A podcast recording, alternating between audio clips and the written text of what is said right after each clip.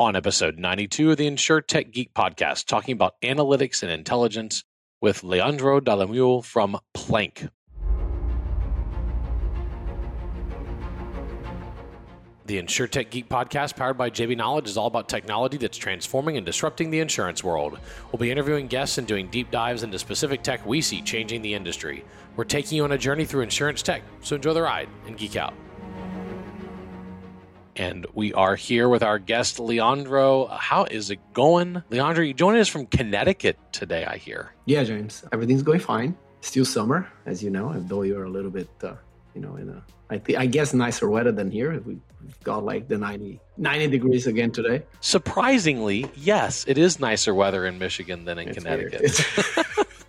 Give me another month. I think we're I think we're at a similar latitude, That's but weird. somehow I'm getting better yeah. stuff because it's 75 and sunny today. No, it's all good. Um, you know, I can't complain. It's gonna get cold pretty quickly, so. Yeah, so you're you're near the city, huh? Yeah. Well, that's the reason, right? It's strategically positioned, bought the, the house near the city because I've been working financial services since I can't remember. And my last job at AIG required me to commute every single day. Wow. So it was about an hour and 45 uh, each way, of course, uh, which I do not miss. That's a hike. It's a hike, man, and I do not miss. Right, because all the way to Water Street, where AIG was based, and then back every single day. You know, there's only so much on you can do on train. Yeah, you got a train, got a subway. We had, you know, that little bit of walk. It was, it was a hike, really. So I did it for many, many years. Right before AIG, I did it for Citibank and BlackRock and Deloitte and and the list goes on and on. So I feel like those days are I don't I don't want to say permanently over, but they feel like they're over.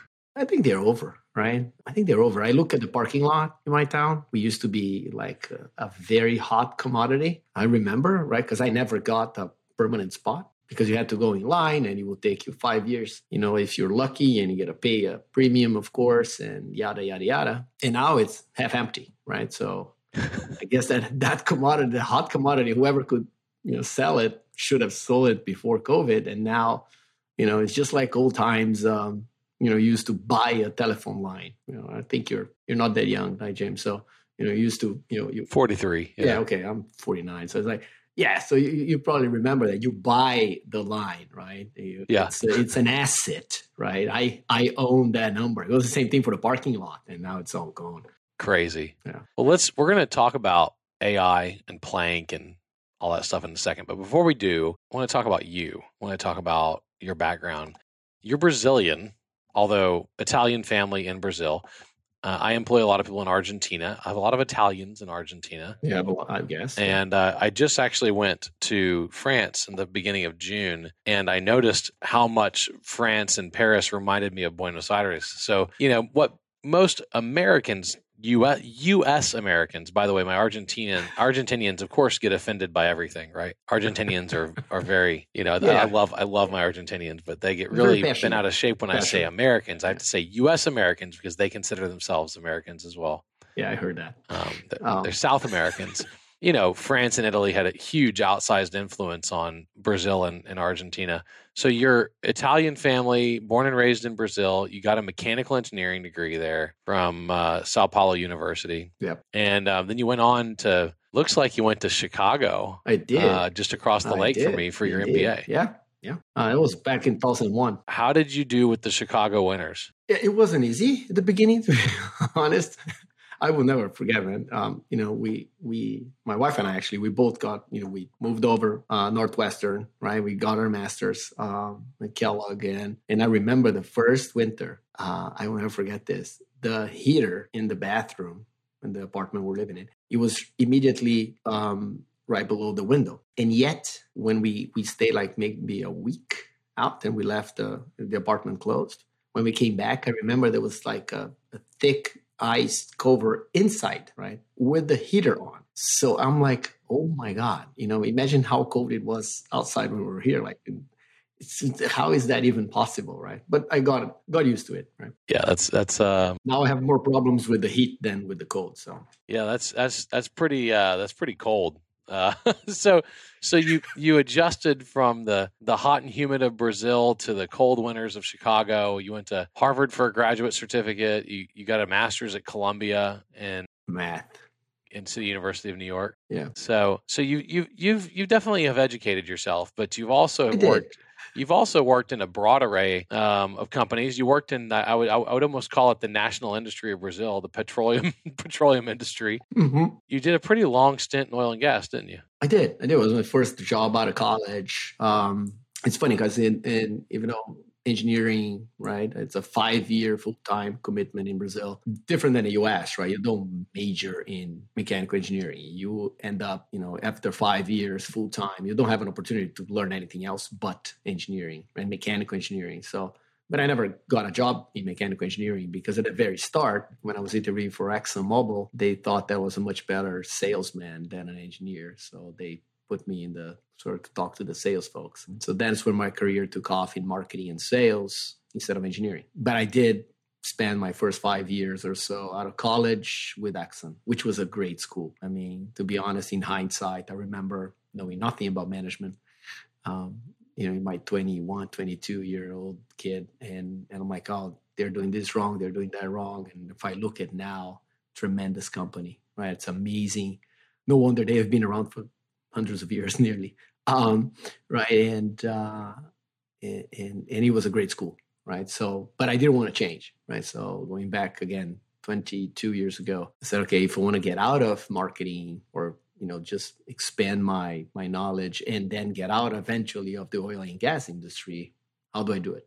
Right uh, so an mba was the the door to open sort of you know new doors and that's why we decided to come come over and and that the rest is sort of history. That makes sense. Total sense. So you worked over in GE Capital and uh, consumer finance. You got into Yeah. risk management. I'm guessing it looks like GE is really where you had your first taste of insurance and risk management. Is that right? Yeah, that's right. That's right. And and going beyond that, I mean, I'm, I'm kind of laughing because if you look at the the years that I work at GE, there was something that also happened there. Uh, my last role there was a global mortgage risk manager around 2004, five, six. So you remember what happened back then? the superheated run up of the global of, of the US Yeah. mortgage industry that completely collapsed in 2007 and 8. Exactly.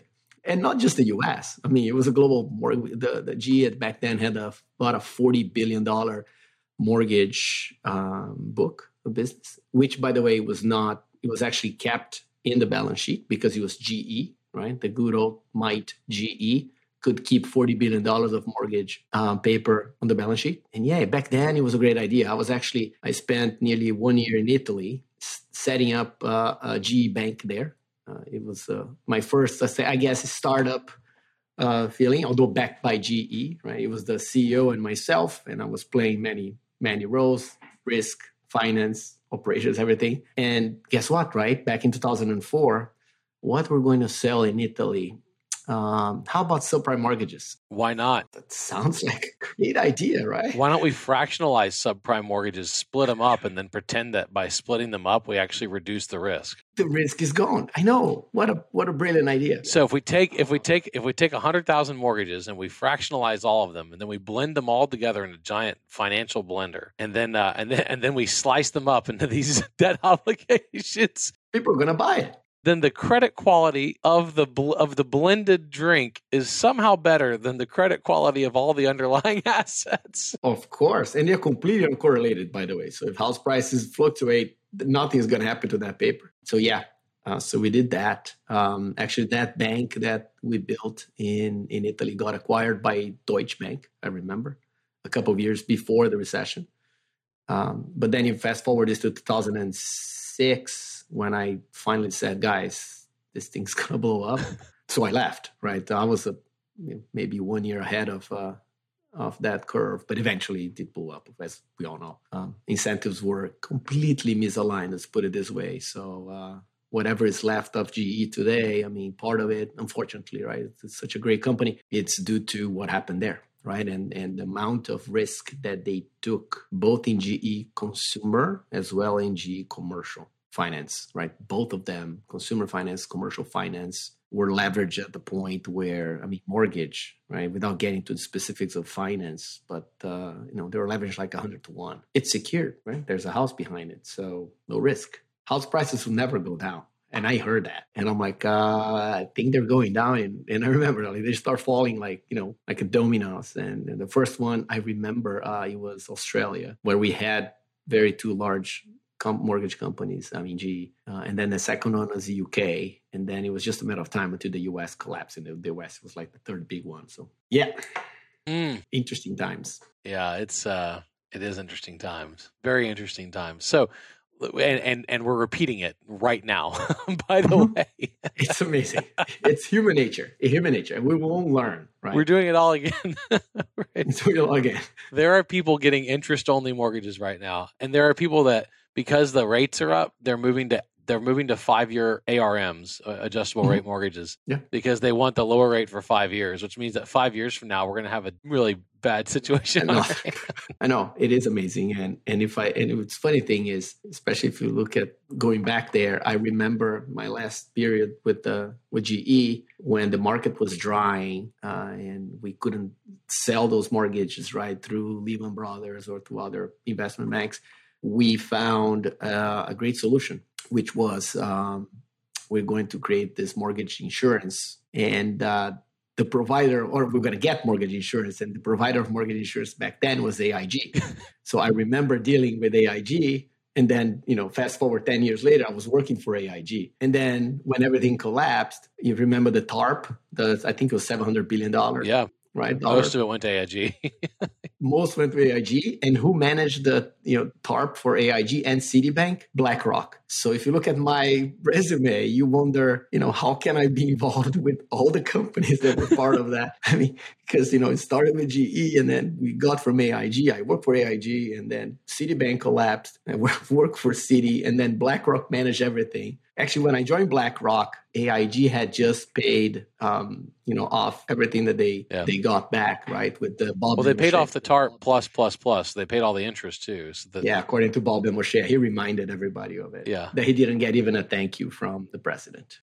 Yeah. Even though he, he even though he would have defaulted without it, but that's okay. Yeah, it was Bob Benmosche. Yeah, it was.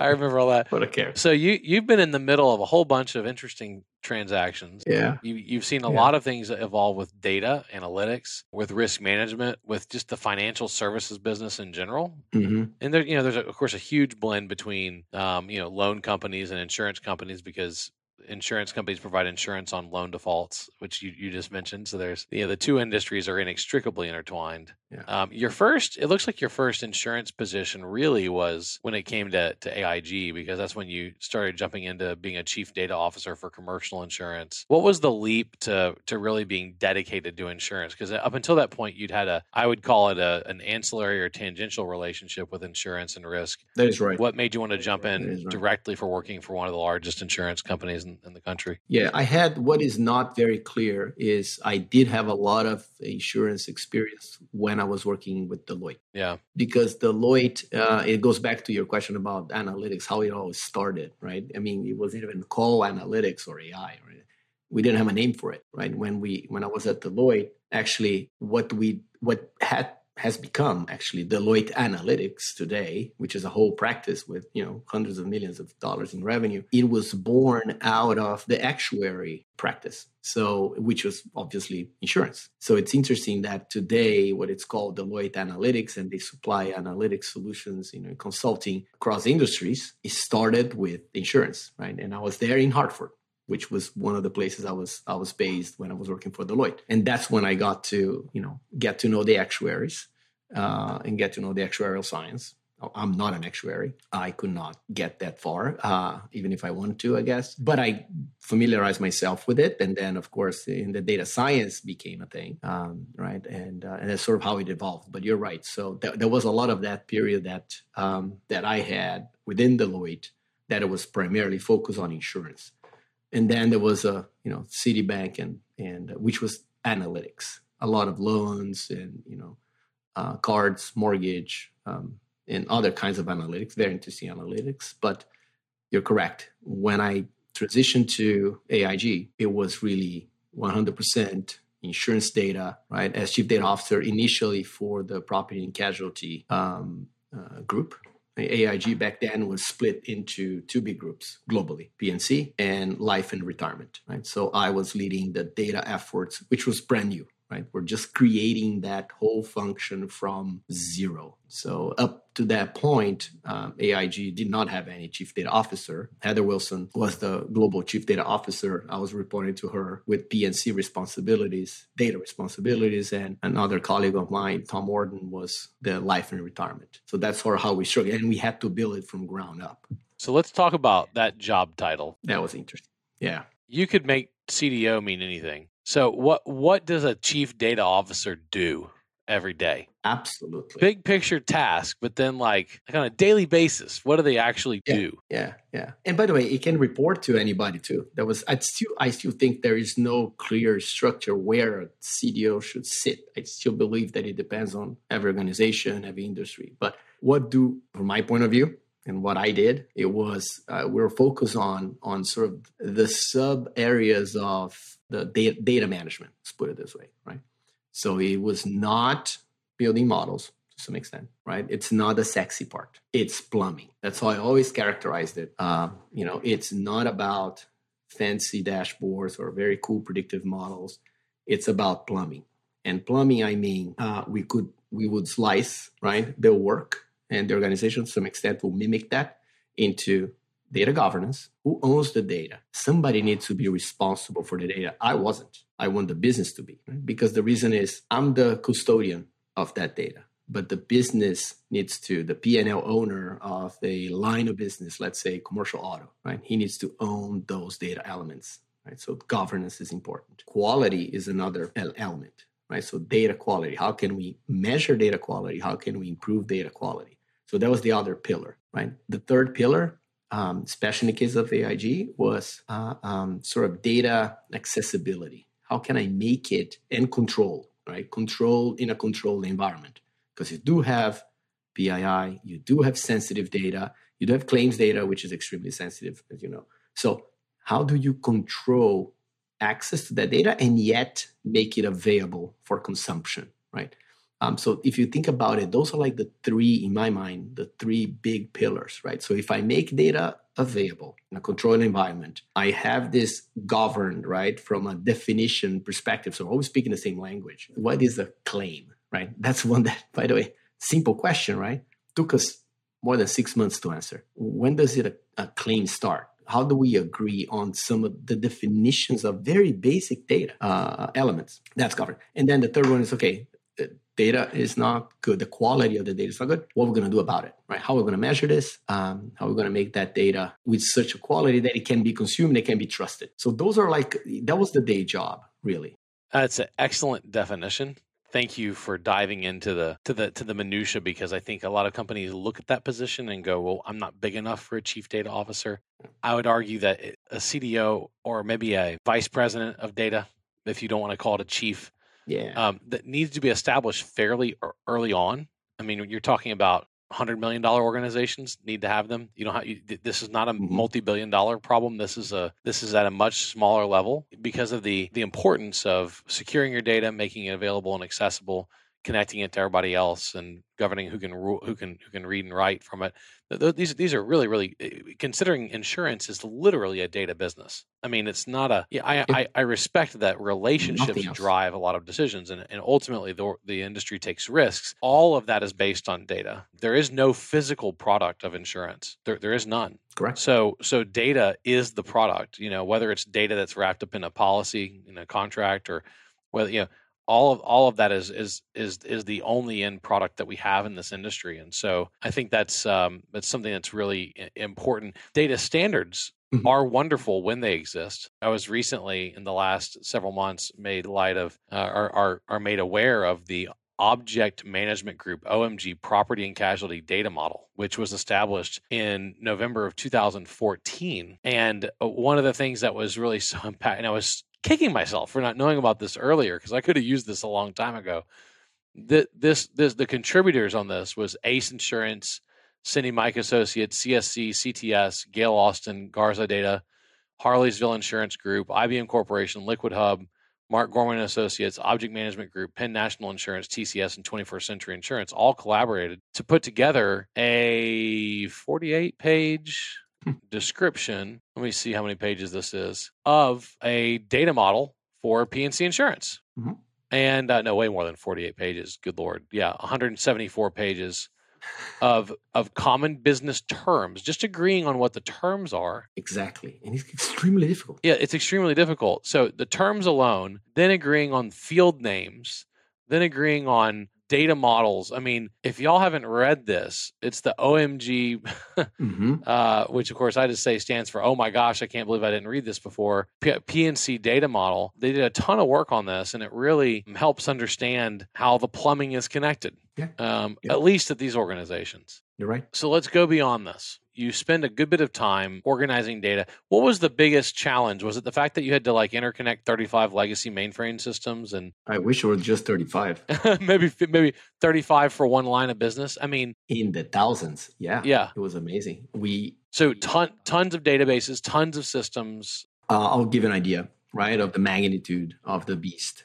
It's a house of cards, right? If you look at uh, at the, the sort of the data flows, not the architecture, but the data flow that we actually built. It took us a couple of years to build it. It's just mind boggling, right?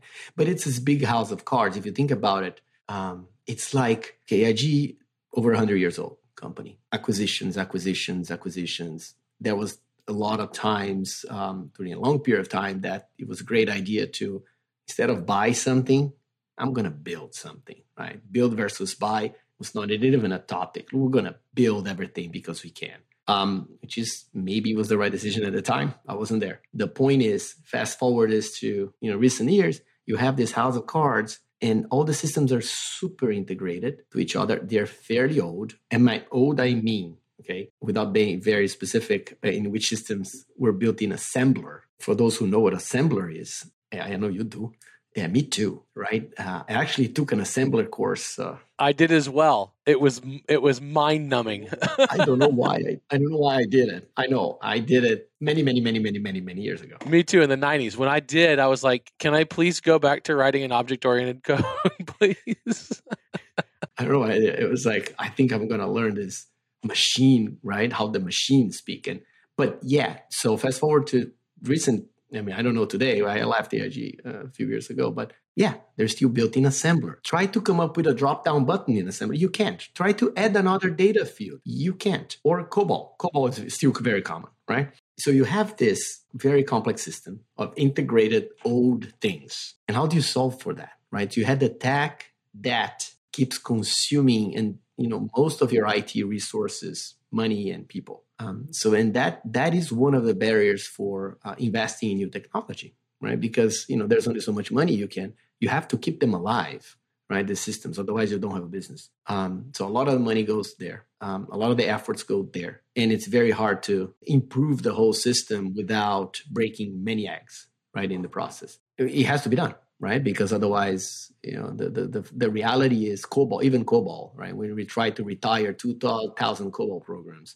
we eventually did it, but we had to go back and hire people who he retired. Yeah. But they were the only people who wrote that because everything is compiled. So we were like, oh my God. And, and they actually came back and we did it. Probably no system documentation. Probably no, I mean, no, zero. It's all in their heads. No test plans. I mean, yeah. And they charge 600 bucks an hour because they could. And honestly, I would if I were in their position, right? So it's like, sure. That being said, right, there are new technologies that are helping us to to get there, right, to overcome that uh, that big barrier, which is this old systems built over nearly 100 years. Well, let's let's jump to the current thing and spend our last 15 minutes here talking about the present because we've talked about what a chief data officer is and what some of the challenges in plumbing data in large insurance corporations. By the way, this is why it takes so long to add states and lines and to modify lines of business. Reason number 1 is yeah. yeah. is, you know, a huge patchwork of legacy systems that still work and function really well and contain all the business logic of that particular line of business and all the nuance to the contracts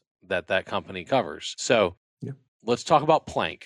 2018, you leave AIG and go over to be general manager of North America at Planck. What does Planck do and why did you go over to it? I answered why I came over first because it's related to what we do. And then I'll go to what we do in detail. But I came over for a couple of reasons. One, the person who, like, say, recruit me uh, is one of our uh, co founders, David Shapiro. He used to be, uh, before he retired, uh, the CEO for Earnix. And we worked together back at Deloitte. So we go back 15 years plus. So that's sort of how it, it all started. I also met when I was at AIG, I met with our founder and CEO, Elad.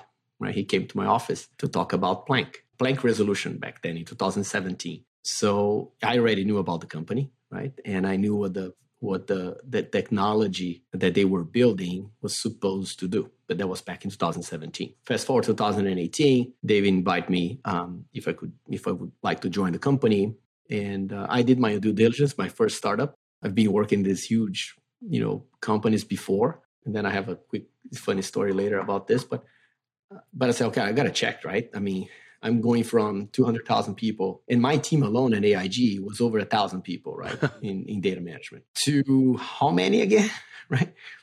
So I had to do my own due, diligence. They did theirs, uh, and we we kind of uh, met in the middle, I guess.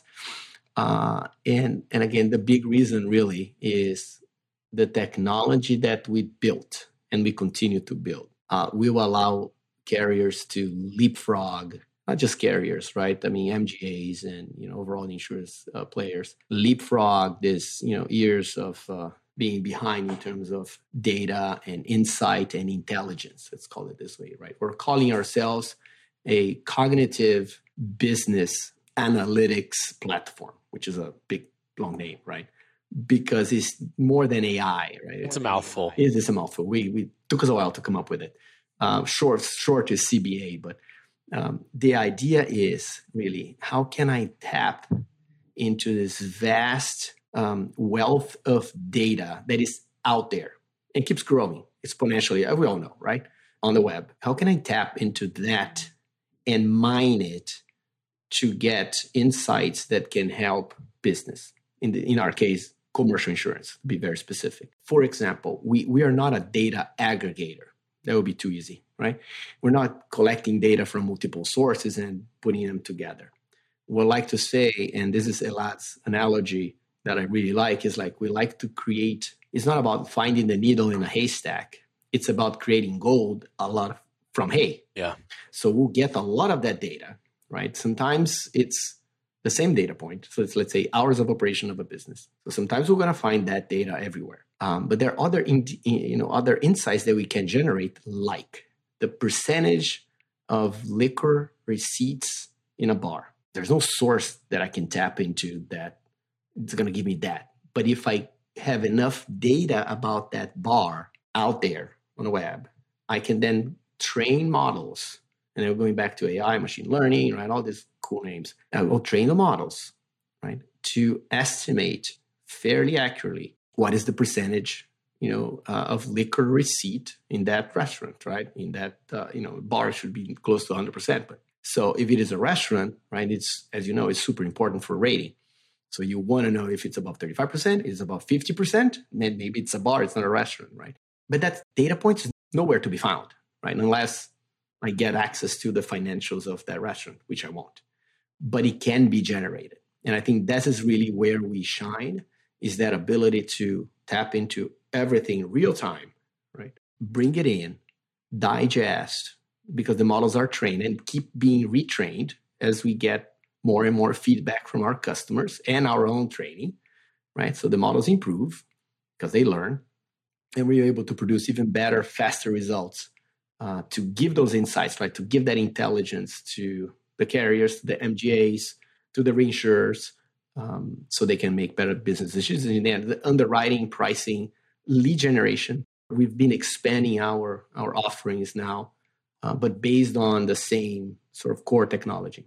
So, what's the number one problem people are asking to solve? Is it better reserve setting? Is it better analytics around analyzing a claim and and uh, you know recommending treatments? Is it? Uh, I mean, what where, where's we, we I've seen a lot of really great applications of data yeah. in insurance? I mean, what what are the what are the, the top applications you're seeing people trying to to deliver? I mean, the top is really today is around pricing, right? So how can I, uh, which is something it wasn't the top. The top, I'll say, two years ago, it was more like I have a digital portal. I need to pre-fill this data very quickly because what's the point, right? If I'm going from paper to yeah, that, that's like meat and potatoes automation. Yeah, it is right, but yet very difficult to get all the data and pre-fill it within seconds. That was really but I we've seen that um, that has evolved with our customers and even generally uh, in the market. Now we we feel that um, pricing and the ability to know more than my competitor has become more interesting.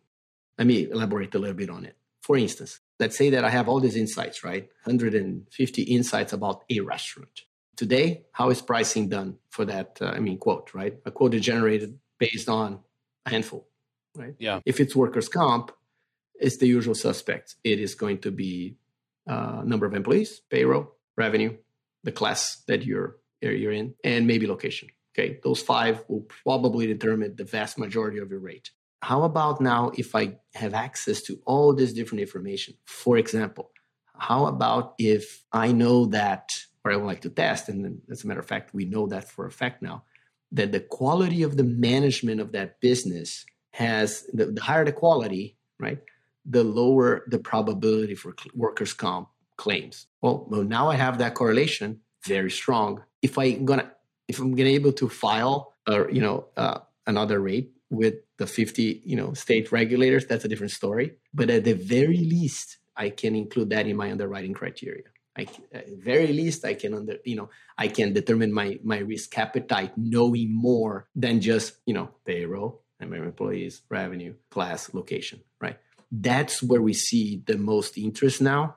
Um, it was something that, to be honest, James, um, the, our even our customers and carriers were very reluctant to share their loss data with us to share their claims activity data with us historically speaking because they're like no this is my you know my proprietary but, but now they are they probably didn't want to risk that it might go to somebody else or help somebody else make better decisions right? Correct. But now they're sharing it or they're or we're providing the insights vice versa right? And they're doing the analysis themselves. But we have now this both way going and we see that and i believe that this is where the big you know bucks are.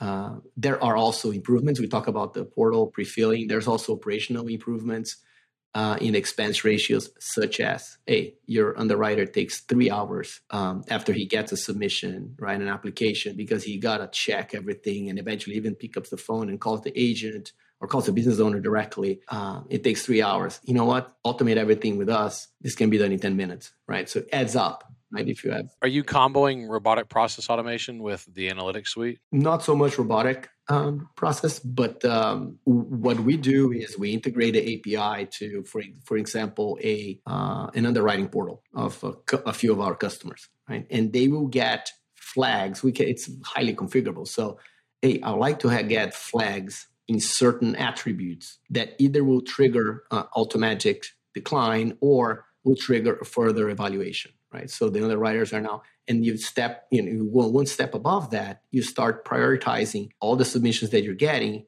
in terms of, you know, how much work you have to put into them, right? So it's it's not so much about automating everything in the process, but it's providing more data, more insights very quickly, right? Yeah, absolutely. So, in what's the end game? What's the data end game? Are we are we trying to automate automate premiums? I mean, what what what are we what are we trying to do? Automated underwriting? Uh, are we are we trying to automatically set reserves and you know auto adjudication of claims? I mean, where do you, what do you think end state is? Are we gonna are we gonna remove people from the equation and and uh, get get data models and machine learning models so intelligent that they can make all of these risk decisions? I mean, where where does it stop? Where does it end? What's the what's the end state? Yeah, I, I don't think we're gonna get all the way there in commercial. I'm talking about commercial lines. Yeah, right? personal lines, different story. Frequency is so you know so high versus severity that you know allows us to get there where we are today. Right? You can go yep. online, you can do everything, get a quote, you do almost everything without a human. Um, I think commercial and, and the bigger, right, as you go from SME micro business to small to medium to, you know, it becomes, as you know, more and more complex, therefore requiring more and more human intervention. What we see is we make our customers, or let's say the underwriter in this case, superheroes. Actually, we have that internal definition ourselves, right? We have a is Superman picture, and we use it all the time because our goal is not for us to be superheroes. We want to make our customers superheroes. We want to make our the underwriter be a superhero in terms of how can I leverage a platform to like augment my capabilities, right? Ultimately, they're still going to make decisions, but they're going to make much wiser decisions because they have these superpowers right? That we are giving them through analytics, through AI, right? To the ability to, you know, tap into thousands of different sources within seconds, right? That's my take. Uh, I mean, the the you know, the superhero is it's Planck's um, philosophy, but my take is it will never get all the way to fully fully automated as you get you know bigger, larger businesses. Uh, because it's just the complexities of a workers' comp policy, a property policy, you know, a BOP, you know, um, will still require you know humans. Now you have the whole additional layer of, especially in the U.S., uh, of the agents, right? Independent agents, the captive agents, right? And how distribution is it works in commercial lines, and that's a very hard model to break, as we've seen. Um, and that's another sort of a let's say complication to that uh, fully automated, uh, you know, future mindset. But okay, definitely more automated, and definitely getting these guys to having the superpowers to do their job much, much, much better, more efficiently. So I have a challenge question for you. Yeah. Why would a company use a, a system like Planck instead of building their own analytics suite with Power BI and all of the tools and and and uh, let's or, or Tableau or name any analytics suite, right? Why would mm-hmm. they why would they use a custom built insurance analytics suite? You're not calling yourself BI, so that's fine. Yeah, no BI, no, no. Yeah, we can compare ourselves to Tableau or Power BI. But you could you could use Power Apps, Power BI. You could use you could use that whole suite and try and hack your way into building something like Planck. So yeah. What benefit do you think y'all bring to the table versus what's going on in a lot of insurance organizations right now is a whole mm-hmm. lot of home built, homegrown analytics uh, efforts that are being driven through the Power Suite in Microsoft. Yeah. Different animals, right? That's just as you know. But um, generally speaking, right? Why wouldn't somebody build a Planck, right? Uh, our our cognitive business uh, analytics platform. A um, couple reasons. One, we've been doing this for five years now, so we have a few hundred insights in many different classes, right? Restaurants, contractors, auto services, healthcare, the list goes on and on. We have specific insights for workers' comp. We have specific insights for property. We have specific insights. So that's one, right? We've been doing this for a living and the only thing we do for five years. So we've built that critical mass already. That's one. The second thing is our models are at a point now that they are learning with the feedback that we get from our customers, which exponentially improves our accuracy, yep. right? Our coverage, as we call it, hit rate. So again, very hard to get there. There were a couple of not our they were prospects, and I and I was in the sales process with them a few years ago, large insurance companies, not surprising, that said, This is great. They ran a proof of concept with us and said, We're gonna do this ourselves. So okay, good luck. Look, guys, this is not what you do, right? You do insurance, you sell insurance, but if you want to create a, an AI platform, go for it. A year later, of course, I checked on both of them and they haven't gone anywhere, yeah. right? Because this is how it is, right? They, have other priorities and they do have a small data science team that is doing other things. Building things is hard. Building things is very hard. And this is, again, the only thing we do, right?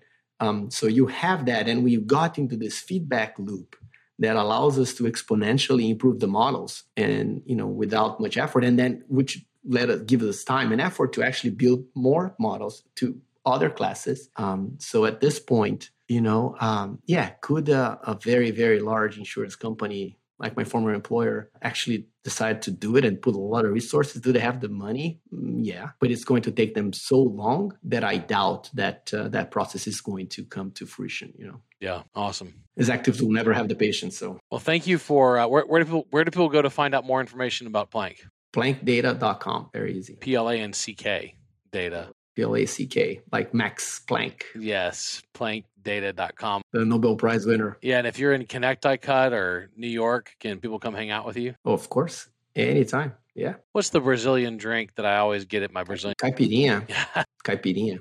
yeah. It has to be that. That's the only one. We only have one. It's the only one. We only have one. I'm always right. That one. I've had many of those. It's like in Argentina, you get Fernet Branca. right. Yeah. Just one. And it's funny that the Italians so heavily influenced the drinks too. You know. Yeah. Oh yeah. Fernet is an Italian after dinner drink, but they make more of it in Argentina. So you know they drink it by the gallon in Argentina. Man. Yeah, well, you know that right. Next time you meet your team there, um, you know this probably already, but they consider themselves not just Americans, they consider themselves Europeans more than oh yeah South America. oh yes So yeah yeah, yeah. That caused a lot of problems with every other country, including my my country, because they're like, no, guys, you're not Europeans. We're all South Americans. Like, no, we're more Europeans than you than you guys. And it's true, by the way. But it's it's a it's a very complicated culture, one that I happen to love, but it's also uh, you can have a lot of fun with them. yeah, oh yeah, Never ending sources of entertainment. Leandro, thank you for joining me on the podcast today. I really appreciate it. It was a good conversation and I always love talking about data and how we're using it, organizing it, structuring it, and getting better as an industry because of it. So, uh, Leandro, thanks for joining today. thank you very much, James. It was a pleasure. And thank you out there in listener land to tuning in the Data Geek Out episode 92, our interview with Leandro DalleMule from Planck. This has been the InsurTech Geek podcast uh, powered by JB Knowledge. That's jbknowledge.com. It's all about transforming and disrupting the insurance world. I've been your host, James Benham. That's jamesbenham.com with co host Rob Galbraith. That's endofinsurance.com. Big thanks to Jim Greenlee, our podcast producer, Kara Dalton Allero, our creative producer, and thank you for joining us today. We're taking you on a journey through insurance tech, so enjoy the ride and geek out. See you next time.